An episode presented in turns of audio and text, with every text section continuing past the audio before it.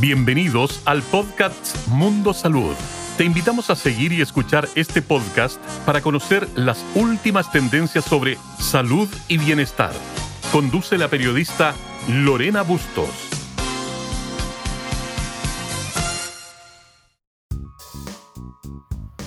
Hola, bienvenidos al segundo episodio de Mundo Salud Podcast, un espacio para conversar sobre salud innovación y bienestar. En este capítulo tenemos como invitada a Evelyn Álvarez, terapeuta ocupacional y especialista en el manejo de, delirium en pacientes hospitalizados.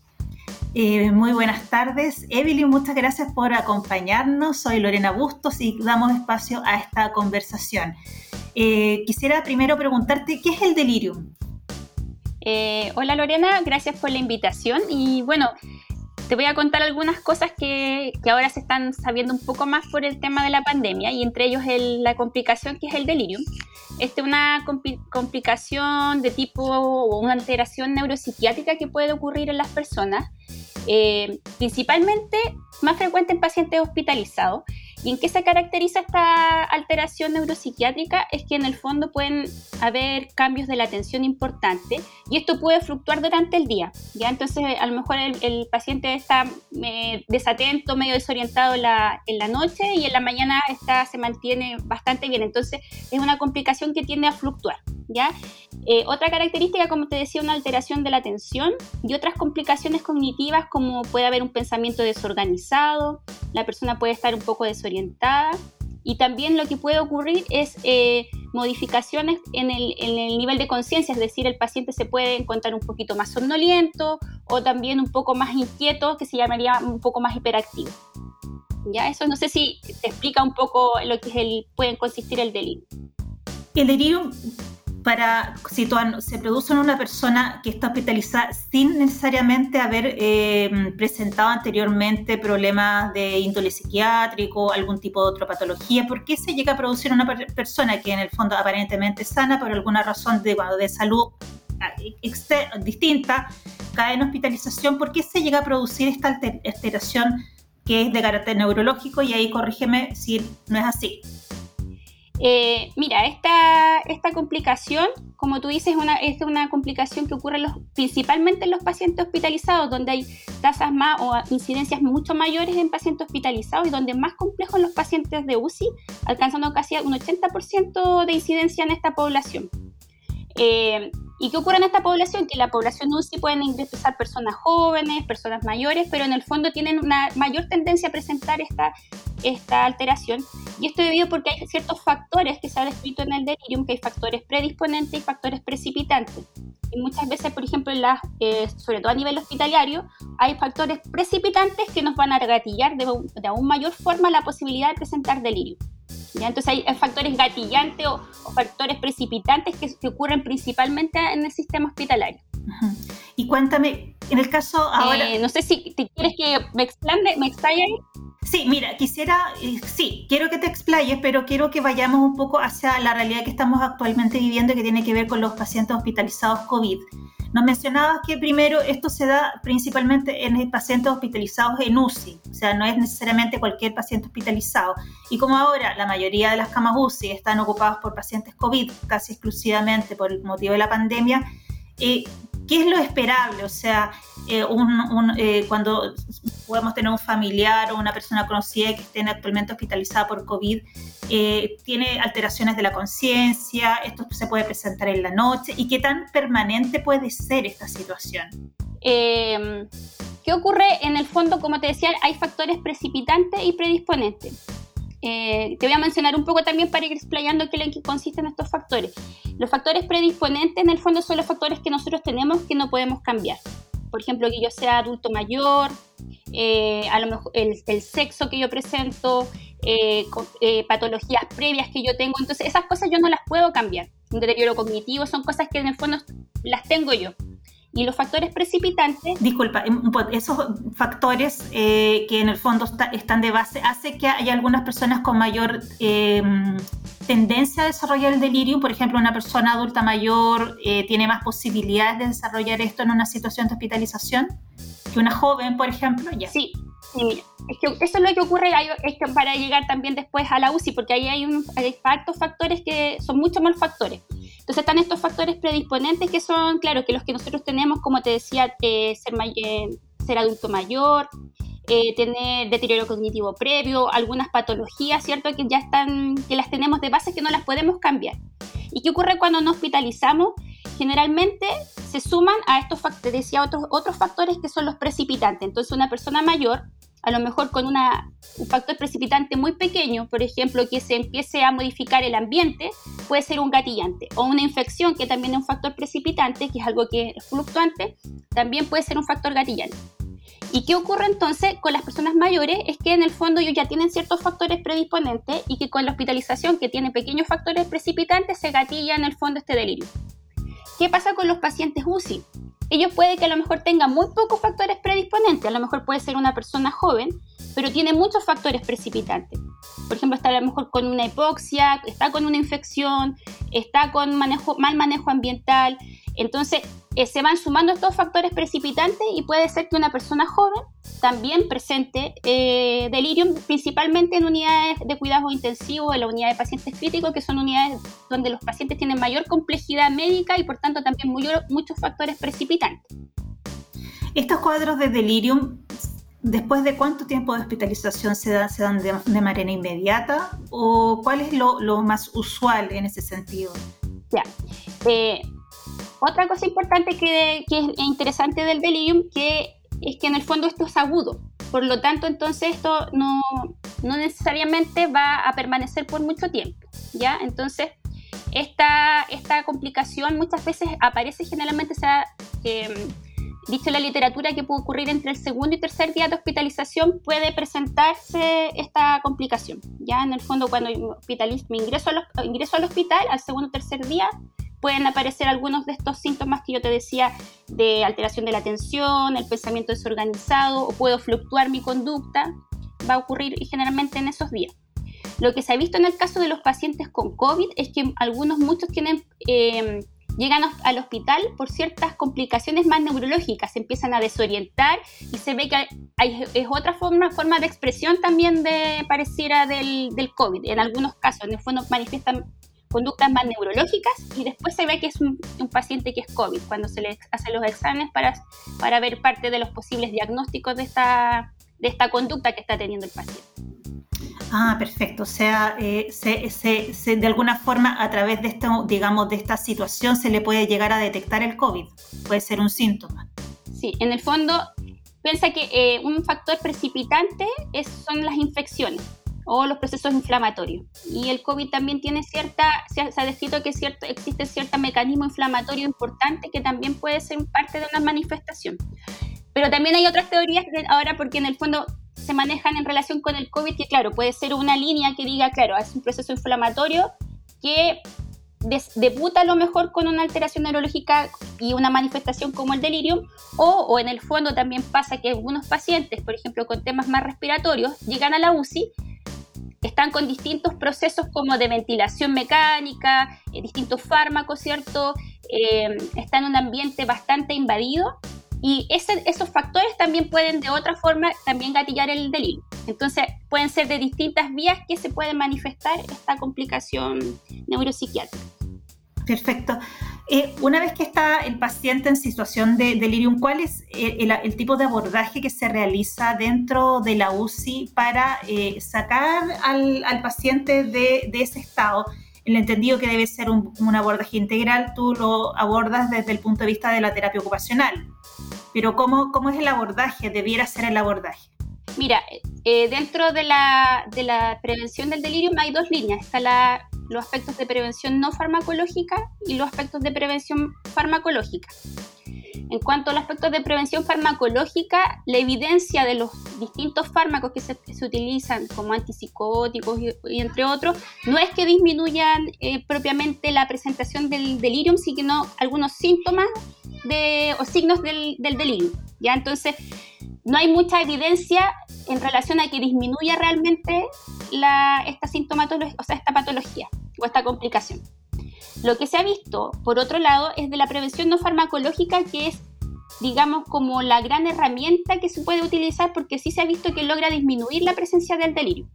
¿Ya? Entonces, en general están estas dos grandes líneas, donde en el fondo se trata de hacer una prevención no farmacológica, es decir, ojalá empezar antes de que el paciente tenga delirium para en el fondo prevenir esta complicación, y eso es lo complejo, eh, de forma que disminuyan mucho la, presencia de este, del delirio. ¿ya? Eh, y en cuanto a la prevención no farmacológica, hay varios aspectos que se pueden hacer que son, digamos que no son, no son de una profesión, sino que son del equipo de salud que debe trabajar para en el fondo lograr esta prevención no farmacológica. ¿Ya? Eh, ¿Qué cosas hay para prevenir farmacológicamente? Se, se plantea lo que es el manejo ambiental, todo lo que es los procesos de, monitoreo de, y evaluación de delirio, la movilización temprana, eh, la evaluación de ciertos factores de condiciones médicas y fisiológicas que debemos controlar, por ejemplo, que el paciente esté hidratado, que el paciente no esté constipado. Em, entonces, tenemos que tomar distintos paquetes, de, o en el fondo se habla de un paquete de medidas que debemos implementar como equipo de salud para, en el fondo, lograr esta prevención no farmacológica. Perfecto. En el caso de los pacientes con COVID, eh, que están en, ¿Cómo se hace esto? En, el entendido que también hay una serie de restricciones, de distancias, de, protocolos también dentro, dentro de, estos espacios. ¿Cómo, ¿Cómo se, en el fondo, se hace este abordaje o se está haciendo o no se está haciendo? ese, bueno, ese es un tema, como tú lo mencionas, bastante complejo porque en el fondo parte de los protocolos del, en el fondo de prevenir, o sea, en el fondo de que esta pandemia no siga expandiéndose, es que los pacientes tienen eh, un, riguroso aislamiento, ¿cierto? Eh, y, por, otro lado, también el equipo de salud no puede llegar a ingresar de una forma normal. Generalmente está vestido con todas sus medidas, sus implementos de protección, ¿cierto? personal, todo el equipamiento que se requiere para en el fondo no, contagiarse y eso también en el fondo digamos que eh, la pandemia nos ha puesto en jaque un poco en cómo poder implementar estas medidas de prevención no farmacológica. Yo diría que por parte de la Sociedad Chilena de Medicina Intensiva había ya un trabajo previo de, en el fondo cómo prevenir el delirium, entonces ya se estaban tomando medidas bastante interesantes como del manejo ambiental, ¿cierto? Eh, ingresar más terapeutas, más fonoaudiólogos al equipo de salud, kinesiólogos con realizando movilización temprana, pero en el fondo la pandemia como que movió, removió todo esto inicialmente. Eh, pero ahora, claro, se están buscando estrategias para poder, por ejemplo, lo que es manejo ambiental, el, uso de a lo mejor ya no, podemos poner eh, calendarios como antes, a lo mejor porque tenemos, podemos utilizar papel que sea desechable, o en el caso que, por ejemplo, los funcionarios, los distintos personales del equipo de salud que llegan vestidos con este traje de astronauta, algunos, por ejemplo, se ponen eh, una credencial con su foto, al, descubierto una foto real con su nombre y su función. Em, em, otras personas, por ejemplo, también, este, y eso va siendo las adaptaciones que han podido hacer cada equipo o cada UCI en el fondo a nivel nacional. Otros, por ejemplo, lo que ha sido mucho más conocido el tema de las videollamadas, ¿cierto? Que se pueden hacer por parte de algún profesional de la salud para poder llamar a la familia, ¿cierto? Entonces, eh, se toman distintas medidas que en el fondo nos pueden ayudar, pero en el fondo como el paquete como se implementaba antes está más complejo de poder generar, ¿ya? Eh, pero, pero en el fondo yo creo que ahora como ya ha pasado más tiempo, eh, ya también están trabajando más los, eh, los distintos profesionales, hay más, más, por ejemplo, los kinesiólogos siempre han estado en el tema respiratorio, pero ahora ya, por ejemplo, más movilizaciones tempranas, están entrando los terapeutas ocupacionales, los fonoaudiólogos, y eso también hace de alguna forma que la persona vuelva nuevamente a contactarse, contactarse con medio externo que le puede ayudar a regular un poco, estimular ambientalmente y socialmente a la persona. Es decir, lo que se busca es que la persona salga de ese, de ese estado y se conecte, reconecte con la realidad un poco, ¿no? Claro, la idea es prevenir bueno, en algunos casos, ojalá, ¿esto por qué ocurre? Muchas veces cuando hay una persona que está, sobre todo en la UCI, un paciente que está con ventilación mecánica, eh, a lo mejor que pasó mucho tiempo en sedación, ¿cierto? Para el fondo poder eh, estabilizar, eh, digamos, sus órganos, el paciente empieza, se habla de despertar porque en el fondo empiezan a disminuir los distintos fármacos que están regulando la sedación. Y al mismo tiempo puede ocurrir un proceso que se llama de destete y de empezar a poder sacar el ventilador mecánico. Y este proceso en el fondo es donde ahí se, se trabaja todo el equipo de salud para que en el fondo cuando ocurra como digamos este despertar, ojalá no ocurra delirium, pero si ocurre delirium, también poder hacer este, este manejo por parte del equipo de salud para poder disminuir esta complicación. En el peor de los escenarios, ¿cuánto tiempo puede eh, permanecer un, un, paciente en estado de delirium? Si es que no tuviera, si es que no tuviera acceso a tratamiento o por otras razones que no fue o fuera reticente al tratamiento, por ejemplo. Eh, es que como te decía, muchas veces lo que se ha visto más que, ah, no hay estudios, no te puedo decir con estudios, porque lo que lo previamente había era que en el fondo más que eh, la prevención no farmacológica, más que disminuir el delirium, previene. Entonces en el fondo cuando ocurría ya generalmente había un promedio de 3 a 4 días de presencia de delirium, con o sin prevención no farmacológica. Entonces, o sea, perdón, eh, aplicando prevención no farmacológica ocurría más o menos lo mismo que al no ocuparlo, o intervención, perdón, intervención de delirio, de prevención de delirio. Pero en el fondo, ¿por qué es importante hacer la prevención? Porque en el fondo es cuando el paciente está ingresando, ojalá de hacer esa prevención, cosa de que no dé el delirio. Esa es como la idea, porque en el fondo ahí se logra la disminución, más que cuando ya está con esta complicación eh, ya, está presente. En el caso de los pacientes con COVID no existe mucha evidencia. En el fondo lo que yo te menciono es una evidencia previa a esta pandemia, porque en el fondo no hay estudios que ahora nos muestren qué pasa eh, con o sin prevención no farmacológica. Lo que sí sabemos es que los pacientes que tienen eh, mayores complicaciones respiratorias tienen mucha más eh, presencia o incidencia de delirium eh, eh, en el fondo está como un poco, eh, no digo asociado, pero que sí en el fondo puede ser que el paciente con problema respiratorio tiene mayor riesgo de presentar delirio. Pero ahí el paciente COVID es como casi de libro, ¿no? En ese sentido, ¿no? Sí, entonces tiene muchas, tiene, su incidencia son mayores. O sea, se ha visto entre un 70 y un 80% de incidencia de delirium en los pacientes. Y eso es independiente del rango etario y de la existencia de otras comorbilidades. ¿O está en estudio? Aún no tenemos, aún aún no tenemos datos fidedignos, estamos en proceso, ¿no? Pero, pero, pero hemos visto gente joven con delirium, importante con COVID. Entonces, claro, dura y hemos visto dos, tres, cuatro días que el paciente está está, digamos, con estas alteraciones de la...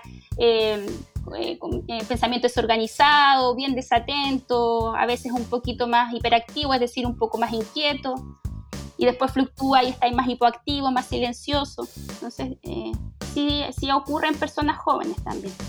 Pero uno espera obviamente que en personas más mayores que sea mayor presencia de esta complicación.